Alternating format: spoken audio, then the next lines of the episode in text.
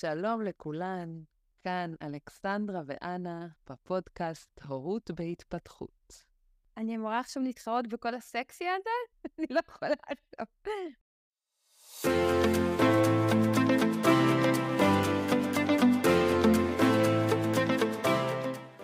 אתן יודעות, לפעמים אלכסנדרה שולחת לי הודעה עם איזה רעיון, ואז זורקת בנונשלנט כזה בסוף, בטח יש לך משהו להוסיף על זה מהבודהיזם. וגיליתי שזו דרך בדוקה לגרום לי להתחיל לחשוב או לכתוב או לדבר, או במקרה של הנושא שעליו אנחנו הולכות לדבר, להקליט הודעה של שבע דקות, שאליה את, אלכסנדרה, הגבת ב... טוב, טוב, תשמרי את זה לפודקאסט. אז איזה כיף שיש לי סוף סוף חברה כזאת פרקטית. את יודעת שזה היה בשעה 11 בלילה, והייתי אחרי אימון קארטה, ובדיוק עליתי במעלית, והייתי צריכה כבר להיכנס הביתה ולישון, אז שבע דקות זה היה a little bit too much. ובכל מקרה, תגידי, מה עשית בחיים האלה לפני שהכרת אותי? טיילתי בעולם ועבדתי באקדמיה. אז ברשותכן, נחזור להתחלה של הרעיון הזה ואיך הוא התגלגל. כי לדבר על אשמה, ויותר מזה, אשמה הורית, זה נושא שאפשר לקחת לכל כך הרבה מקומות, וחפרו וחופרים עליו כל כך הרבה. אז יאללה, אני רק רוצה להבטיח לכם שבסוף של הפרק לא תהיה שיטה של עשרה צעדים פשוטים איך להיפטר מאשמה.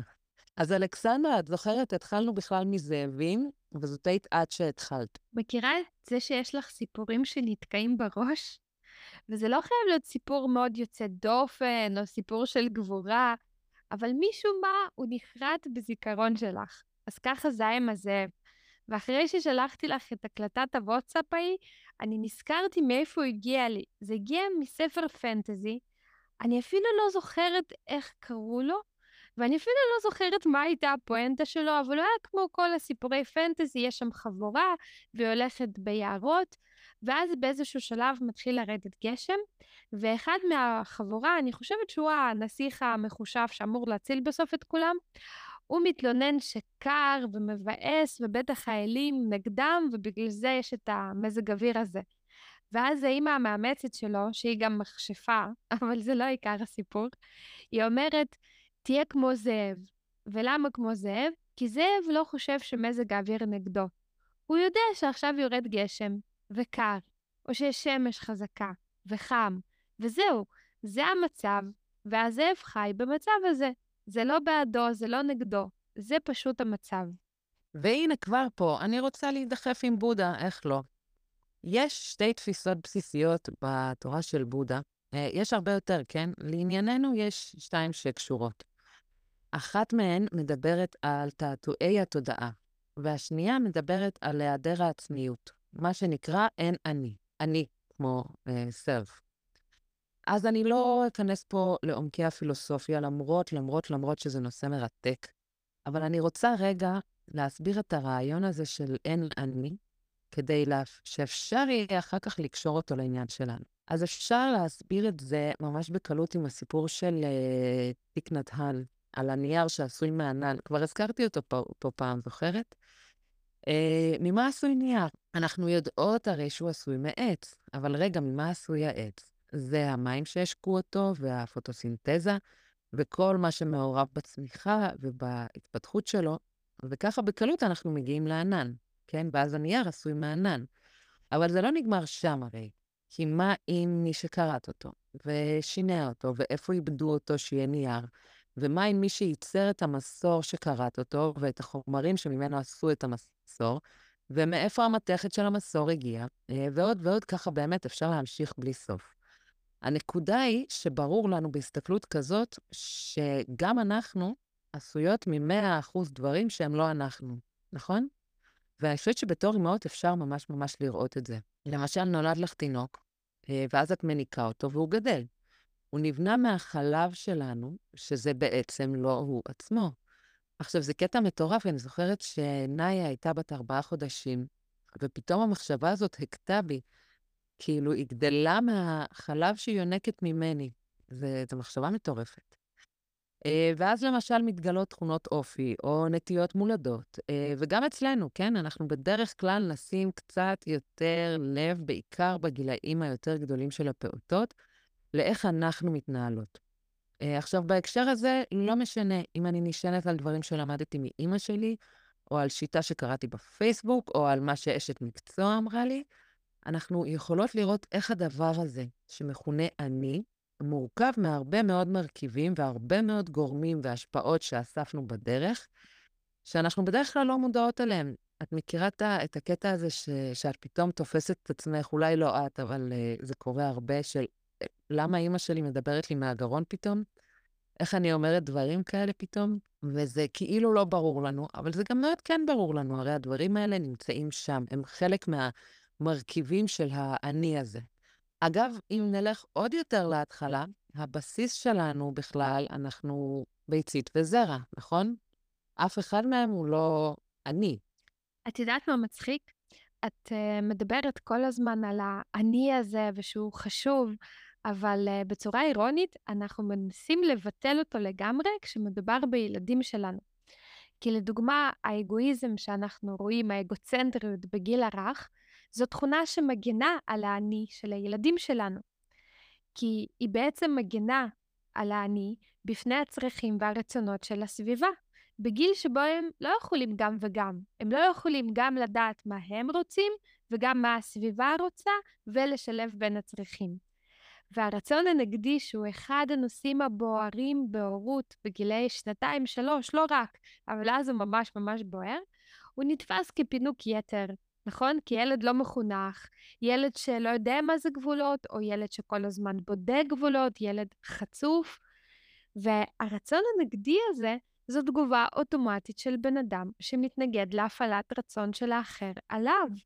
זאת הדרך לפתח את האני. וואו, הרצון הנגדי, תרשמי בצד שזה עוד נושא שצריך להקדיש לו פרק שלם, אה, כי זה באמת מעניין, וזה בטח מעניין בתפיסה הזאת של איך אנחנו בעצם סותרים פה את עצמנו.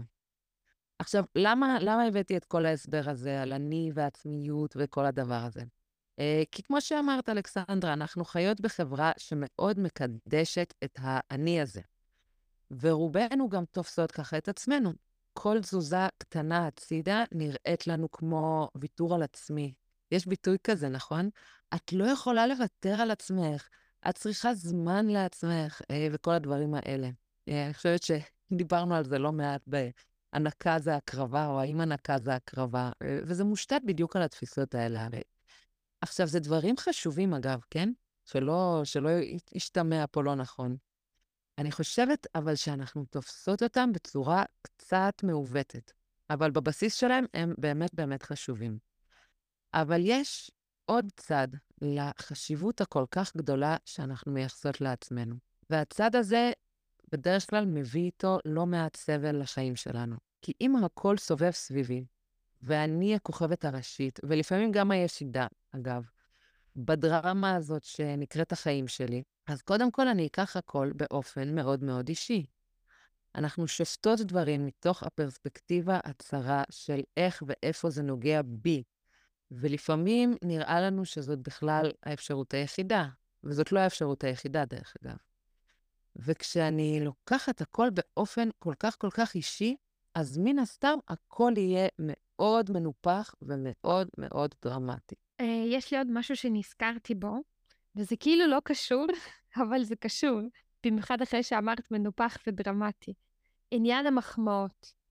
עכשיו uh, בדיוק מסתיימת uh, סדנה שלי שאני עושה עם מדע ספק לפעוטות, ואנחנו שם מדברות בעיקר, הדגש הוא על גבולות והתמודדות עם התנגדויות, ותמיד, עניין המחמאות עולה תמיד.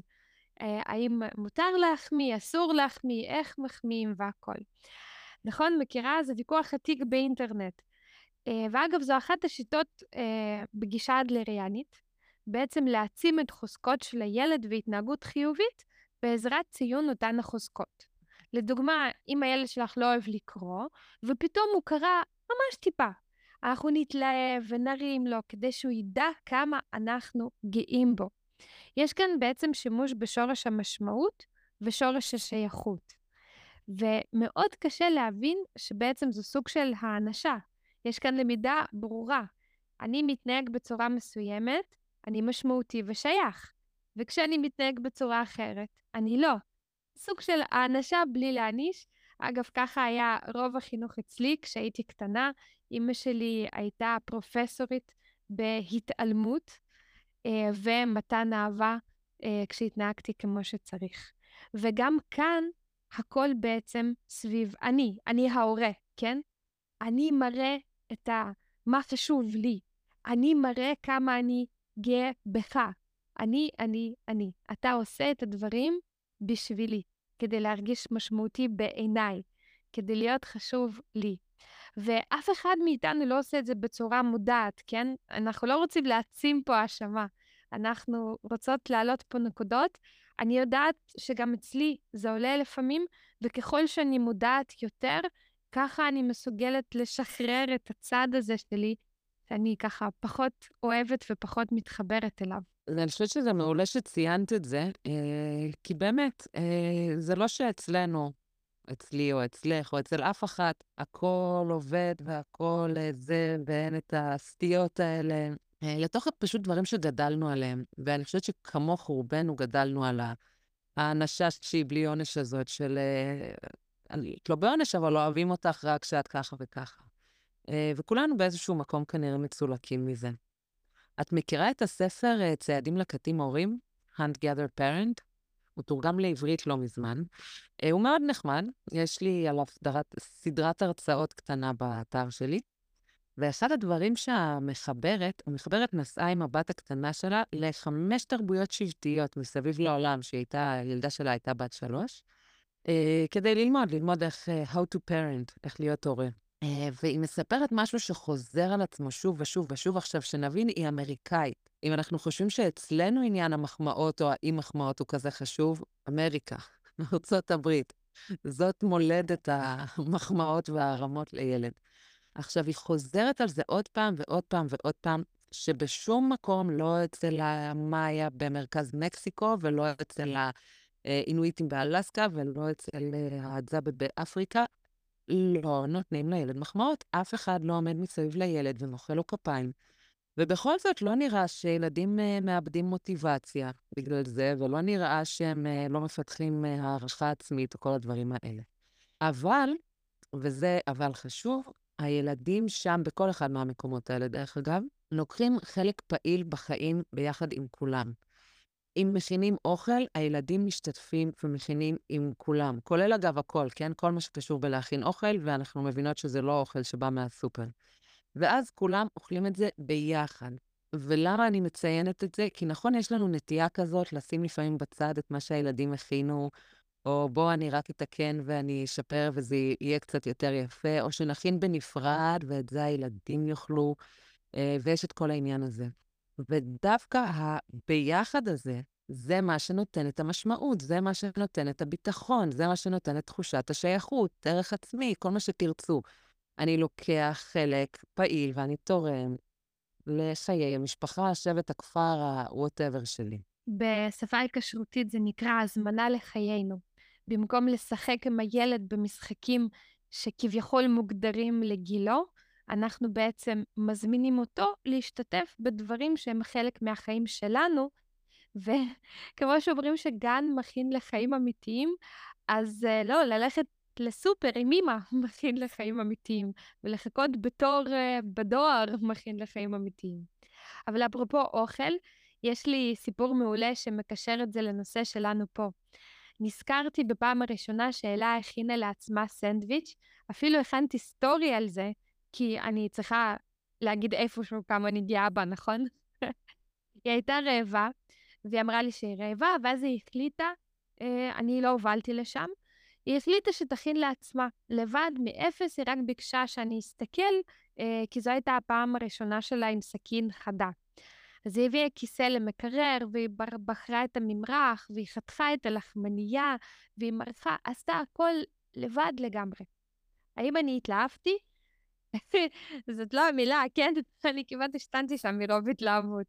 ואני כל כך רציתי להגיד לה שאני גאה בה, וכמה אני מאוהבת בה, וכמה אני מאושרת מזה שהיא גדלה כל כך יפה, איפה התינוקת שלי? וואו.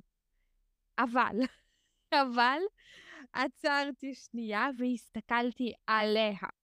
מחוץ ל"אני", אני, אני, אני. אני הסתכלתי עליה ואני ראיתי כמה היא עפה על עצמה וכמה היא מתרגשת. וידעתי שאם רק אני אפתח את הפה שלי, אני בעצם אקח את כל כובד המשקל מהרגשות שלה, מהעוצמה הפנימית שלה, אליי. עכשיו, נכון, כאילו יש כאן הרמה לילד, כי הרי אני מתכוונת להחמיא לה, אבל תכלס, ההתרכזות כאן היא בי. עד כמה אני מתרגשת, עד כמה אני שמחה, עד כמה אני גאה בה. אני, אני, אני. והיא לא עשתה את זה בשבילי, היא עשתה את זה בשביל עצמה, והפוקוס צריך להישאר שם, עליה. אבל יש לי פה נקודה להוסיף. האם אסור אף פעם להחמיא? ברור שאפשר, לפעמים זה יוצא באופן טבעי, אבל כדאי להיות שוב מודעים לזה. לא לעשות את זה מתוך הרצון לחנך, הנה, היא הכינה לבד את הסנדוויץ', עכשיו אני אעצים אותה, כדי שהיא תבין שהיא יכולה להכין בשביל עצמה. תמיד, לא רק עכשיו. אז לא מהבחינה הזאת. וגם, אם אני כבר התחלתי במחמאות, לשים לב למי תכלס אני מחמיאה. אני, אני, אני, או אני משתפת אותה ואת הרגשות שלה ואת התהליך שלה. אגב, בערב, בערב רציתי לספר לאבא, ואז היא מאוד התרגשה, והיא רצתה שאני אספר, ובאמת עפתי עליה וסיפרתי לו, אבל נתתי לה את המקום הזה של להתרגש לבד, ואגב, היא הסתכלה עליי וראתה את העיניים שלי, ואני בטוחה שהיא ידעה שאני גאה בה, בלי שאני אתחיל עכשיו לדבר אה, ולהעביר את הפוקוס עליי. אה, אני חושבת שזה באמת, אה, עוד פעם, אם אנחנו מדברות על, אה, הזכרנו בודה, מדרך האמצע. לא הקצה הזה, לא הקצה הזה. כי גם כל העניין של המחמאות, מאיפה הוא צמח, מדור של מבוגרים שבתור ילדים לא אמרו להם מילה טובה אף פעם, אה, מעולם, וזה לא רק שלא אמרו להם מילה טובה, בנוסף, אה, כן אמרו מילים לא טובות, וכן אה, כל מיני עיוותים כאלה ואחרים, ואז אוקיי, אז כדי לתקן את זה, אנחנו ניתן מחמאות לילדים בלי סוף.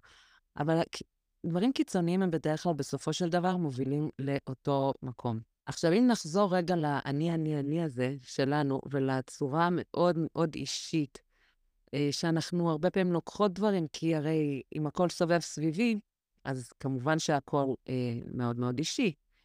ומשם הדרך כבר סלולה ל... למשל, את בטח מכירה את זה שאת כותבת פוסט, ובתגובות מישהי תיפגע ממנו. כאילו כל המטרה שלך בחיים הייתה להעליב ספציפית אותה. מכירה?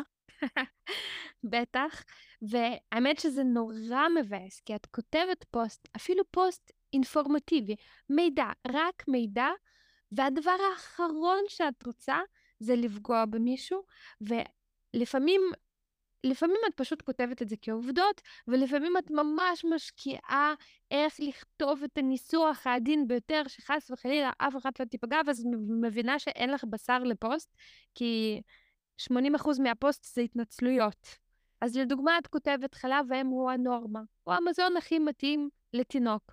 ואז את מקבלת, את בעצם אומרת שאני לא אימא מספיק טובה כי לא הענקתי, או... וחשוב שכל אימא תדע שאם היא לא העניקה, היא עדיין האימא הכי טובה. עכשיו, ברור שזה חשוב וברור שהיא אימא טובה, אבל זה לא היה הנושא. או את מסבירה על uh, זה שלילה זאת פרידה, פרידה קשה לתינוקות, ולכן בצורה אבולוציונית זה מאוד הגיוני שפעוטות שלנו ירצו לישון איתנו. ושוב, את מקבלת, אז אני לא הורה כשרותי כי בחרתי לא לישון ביחד, ולמען הסר ספק, זה לא ככה, אפשר להיות הורה כשרותי ולא לישון ביחד. ואפילו כשאימא אחת מספרת סיפור אישי לחלוטין על החוויה שלה, שקשה לה להכניס את הילד למסגרת, שהיא מרגישה אשמה, שהיא שוקלת אולי חינוך ביתי ומרגישה שהיא ממש פוגעת בו עם הגן, אז אלה שהכניסו לגן לפעמים הרגישו צורך להוכיח לה שהיא מגזימה, שהיא לא משחררת, כי הלבטים שלה משום מה בהכרח מתלבשים על החיים שלהן, על התלבטויות שלהן. עכשיו, אני כותבת על אחרים, כן? ואני מספרת על אחרים, אבל גם אני הייתי ככה, וזו המחשבה שיש uh, לכל הילדים שלנו. הם לא יודעים להפריד בין המעשה לבין עצמם. אם אנחנו אומרים, הציור לא יצא טוב, הציור שלך לא משהו, אז הילדים רואים את זה בתור, אני לא טובה, כי אני ציירתי לא טוב. וזה חלק מתהליך הבשלות, ולצערי התבגרות בגיל לא גורמת לבשלות טבעית, שזה אגב עוד נושא לפרק. מה זה בעצם בשלות, הבשלה? לפעמים אנחנו נתקעים. לי לקח מעל 30 שנים להבשיל, ולפעמים אנחנו לא נבשיל אף פעם. וואי, אם היה לי פה מולי את הספר מאמרות קונפוציוס. את מכירה את הספר מאמרות קונפוציוס? מי היה קונפוציוס? אה, חכם סיני. כן, את מכירה יופי. בקיצור, הייתי מקריאה לך ולכל מי שמקשיבות פה, פרק קצר שמדבר על איך בגיל 80 רק התחלתי ללמוד את העולם. אז גיל 30 נשמע לי ממש ממש אחלה אה, להבשלה. אה, ואני חושבת שיש קשר מאוד גדול בין החשיבות המטורפת הזאת שאנחנו נותנים לאני, לבין מה שאנחנו קוראות לו אשמה הורית. אני מדברת פה בהכללה, כן? כי אני חושבת שיש גם צד בריא וחשוב לאשמה הזאת. היא יכולה לאותת לנו, למשל, שאנחנו עושות משהו שאנחנו לא שלמות איתו. ואז אפשר לעשות חישוב מסלול מחדש, לבדוק עם מה בדיוק אנחנו לא שלמות. את יודעת, גורדון ניופלד, הוא קורא לאשמה מצפן הורי. ההזדמנות שלנו לעצור ולהתחבר לאינטואיציה, אם היא צועקת שמה שאנחנו עושים הוא לא טוב. אבל אנחנו לא מדברות כאן על אשמה כזו, נכון? אנחנו מדברות על אשמה שלא מקדמת אותנו, שמכניסה אותנו לתוקפנות או לפריז. נכון, נכון, נכון. אז בואי נחזור לכמה הראייה שלנו היא אגוצנטרית. ובראייה כזאת, שהכל סובב סביבי, גם התינוק או הפעוט או הילד הופך להיות דוגמן של ההורות שלי. יש לי פה סיפור שדווקא מגיע מאחת הקבוצות של חינוך ביתי. אה, וטוב שכך, אגב, כי יש לנו נטייה לחשוב ששם דברים מתנהלים אחרת, בחינוך הביתי אין דברים כאלה וכו' וכו'.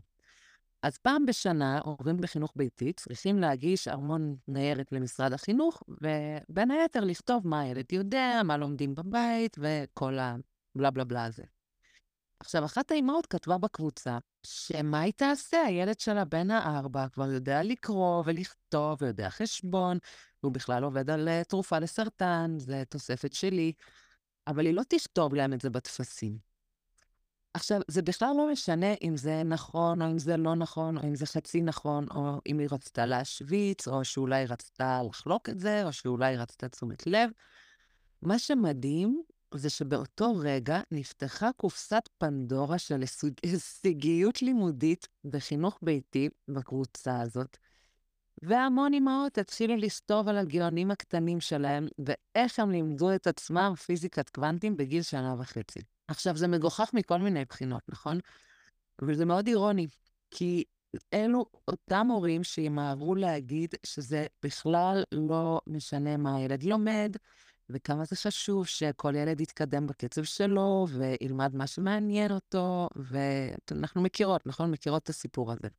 אבל העניין פה הוא לא הילד.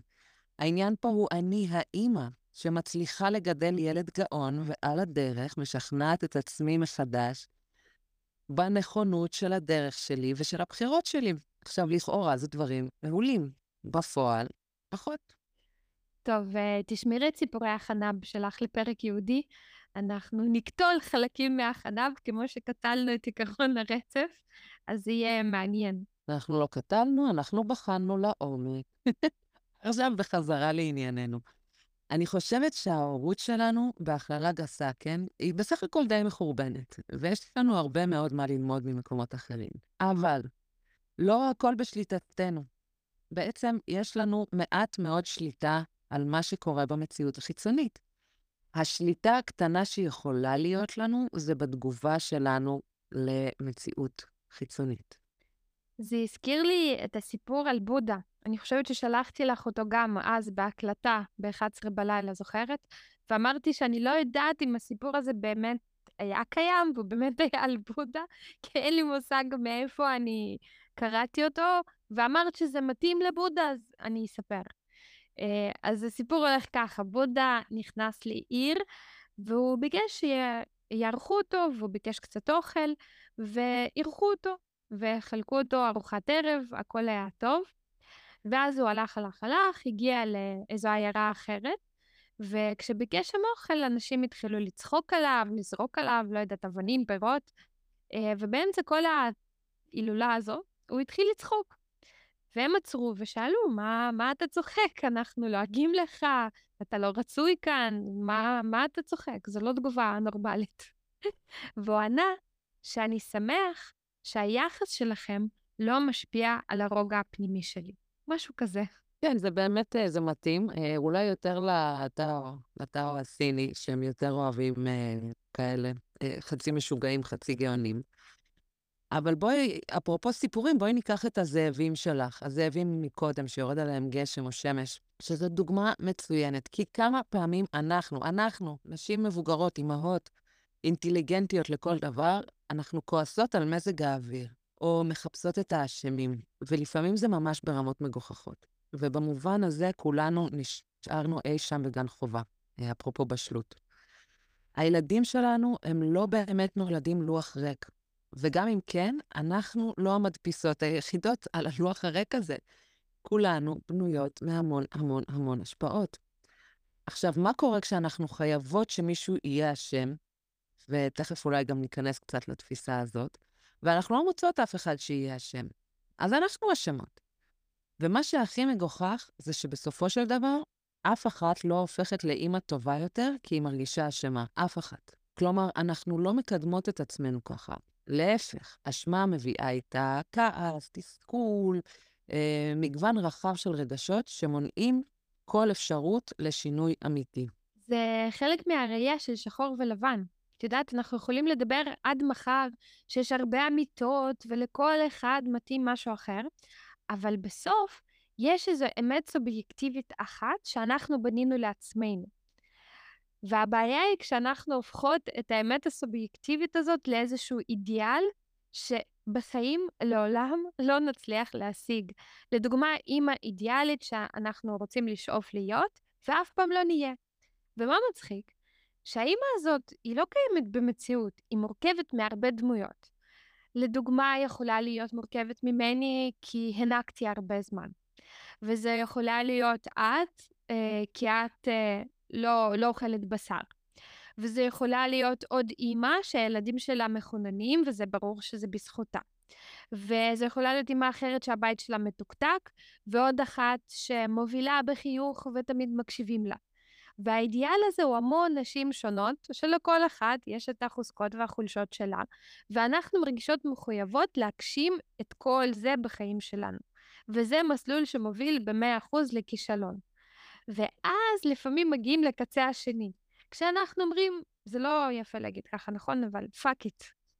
מה פתאום לא צריך להיות מושלמים? כל הורה הוא מושלם. ועל זה יש לי רק דבר אחד להגיד, יש לי שני הורים ביולוגיים שעזבו אותי כשהייתי בת שנה, אז לא, לא כל הורה הוא מושלם. הדרך היא באמצע. לא השלמות הלא הגיונית, או אידיאלים של אנשים אחרים, אבל גם לא לצחוק על כל ניסיון להשתפר, אלא להשתמש באותה אשמה קטנה, קטנה, לא להגדיל אותה, לא להכיל אותה, כהזדמנות לעצור, להקשיב לאינטואיציה שלנו ולמצוא פשרה בינה לבין המוח, כך שגם הגוף שלנו וגם המוח יהיו ברוגע. שנהיה במקום שמרגיש לנו, לא למישהו אחר, אלא לנו, כבסיס הבטוח והטוב ביותר עבורנו ועבור הילדים שלנו. אני רוצה להוסיף בסוגריים שאני החברה המדרדרת של אלכסנדרה, והיא לאט לאט מתחילה לקלל בפרקים, כמו ששמתם לב. ואני מבטיחה לכם שזה ילך וישתפר. עכשיו, תראי איזה יופי, הכל מתחבר כאן. אה, זה סיכום של אה, תורת הבודה בעצם, היא אפילו נקראת דרך האמצע. ואני חושבת שסיכמת פה את הנושא הזה כל כך כל כך יפה. להקשיב לאינטואיציה ולמצוא פשרה בינה לבין המוח, ולנצל את האשמה הקטנה הזאת בתור הזדמנות לעצור.